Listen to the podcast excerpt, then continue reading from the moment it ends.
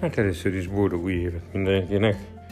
Ez az első nap, új év napja, első podcastom, vagyis voice blogom a saját nyelvemen, és szilveszter éjszakáról szól, illetve annak egy érdekes eseményéről, meg az azzal kapcsolatos gondolatokról, mert hogy odakint tűzijáték, idebent is tűzijáték.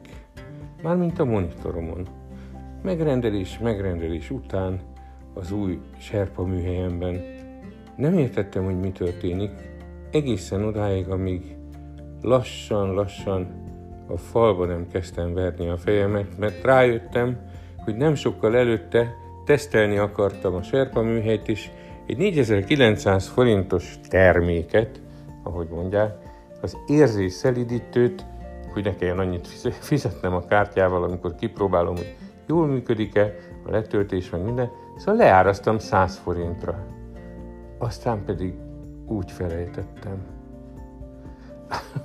Úgyhogy jó pár 100 forintos érkezik majd a 14 nap Barion tárcás várakozás után az én tárcámba a 4900 forintok helyett, úgyhogy, úgyhogy visszaállítottam gyorsan 4900 forintra a rendszert, aztán, aztán elgondolkoztam, hogy biztos, hogy ennek a dolognak csak hátránya van? Hogy hirtelen olyan sokan beszaladtak a kirakatból? Ö, mi lenne, hogyha meghosszabbítanám ezt a leárazást? Mondjuk a fa leszetéséig, vízkereszt napjáig, január 6-áig. És abban a pillanatban természetesen, ahogy eszembe jutott ez az ötlet, már is jött rá belülről a hatalmas bólintás, a énemnek a homloka majdnem az asztal lapját verte, akkora volt, úgyhogy visszatettem 100 forintra. És az egész példát azért mondtam el, mert, mert van egy nagyon érdekes mozzanata. Az, hogy amikor véletlenül, úgymond, véletlenül, tudod, valamit eltévesztesz, másként mondod, más szó jut az eszedbe, vagy mellé nyúlsz, akkor, akkor először jön a bosszúság, pakker, de hülye vagy, elcsesztem.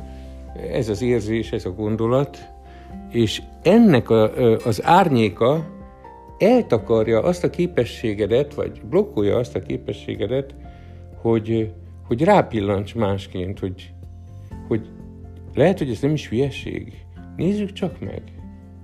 Pedig, pedig aki egy kicsit is ismeri a kreativitás természetét, az tudja, hogy mondjuk ha a brainstormingra, az ötletrohamra gondolsz, hogy, hogy, hogy mondani, mondani kell, vagy, vagy engedni kell, hogy, hogy a garat ne szűküljön le azonnal a be, belső cenzúrával, hogy jaj, hát ez hülyeség, azt ráérsz majd utána, vagy ráértek, ha többen csináljátok, szelektálni.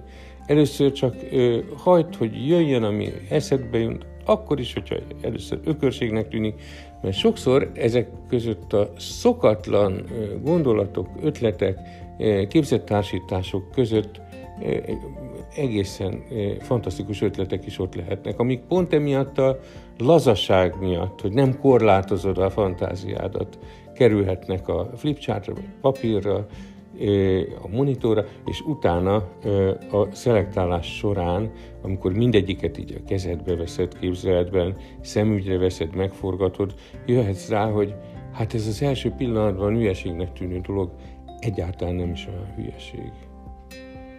Agilis fejlesztők, szoftverfejlesztők pontosan ismerik, ha nem ismered, szerintem projektek fejlesztésére is ma már ez a GPS világban újra tervezés, újra tervezés érvényes, és az agilis fejlesztésnek az elvei, ott, ott, ott, ott van az, hogy amikor a társaság áll a, a, a tábla előtt, megbeszél, felrajzolja a, a, a folyamatábrát, és jön, mit tudom én, a pizzafutár, és ahogy odaadja a pizzát, és ránéz a táblára, mond valami ökörséget, mert hát ő természetesen egész másnak látja a rajzot.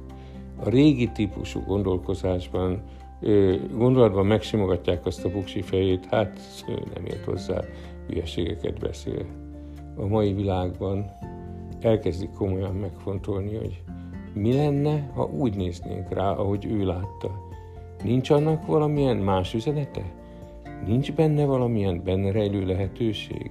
És nem arról van szó, hogy azt gondolják, hogy, hogy ott rejlik az okosság, hanem arról a rugalmasságról van szó, amelyik megengedi, hogy ami úgymond véletlenül történik velünk, az, azt megvizsgáljuk.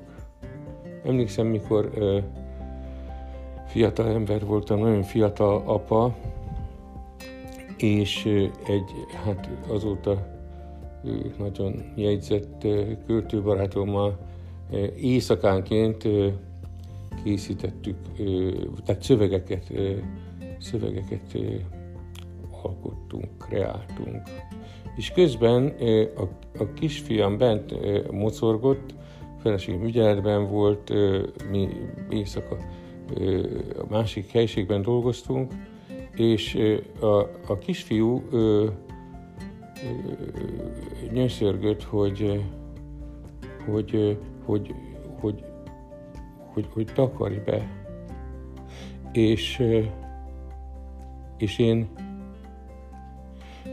úgy értettem, hogy kotorj be. Kimentünk, az akkor még füstös szobába, vagyis kimentem, persze betakargattam, és mondtam, képzeljétek, hogy, hogy, hogy azt hallottam, hogy, hogy, hogy kotorj be, és néhány pillanaton belül megszületett az a sor abban a szabad szövegű versben, hogy becsomagoltam magam, kotorjatok be. Hát ennek azt a nagyon sötét tónusát most nem akarom újévi üzenetként itt hagyni a levegőben, de ha el tudod képzelni ezt a sort abban az egész más világban röpítő versben, akkor, akkor talán ezzel az érdekes példával illusztráltam, hogy milyen az, hogyha azt is meghallod, amit nem terveztél, hogy érkezik.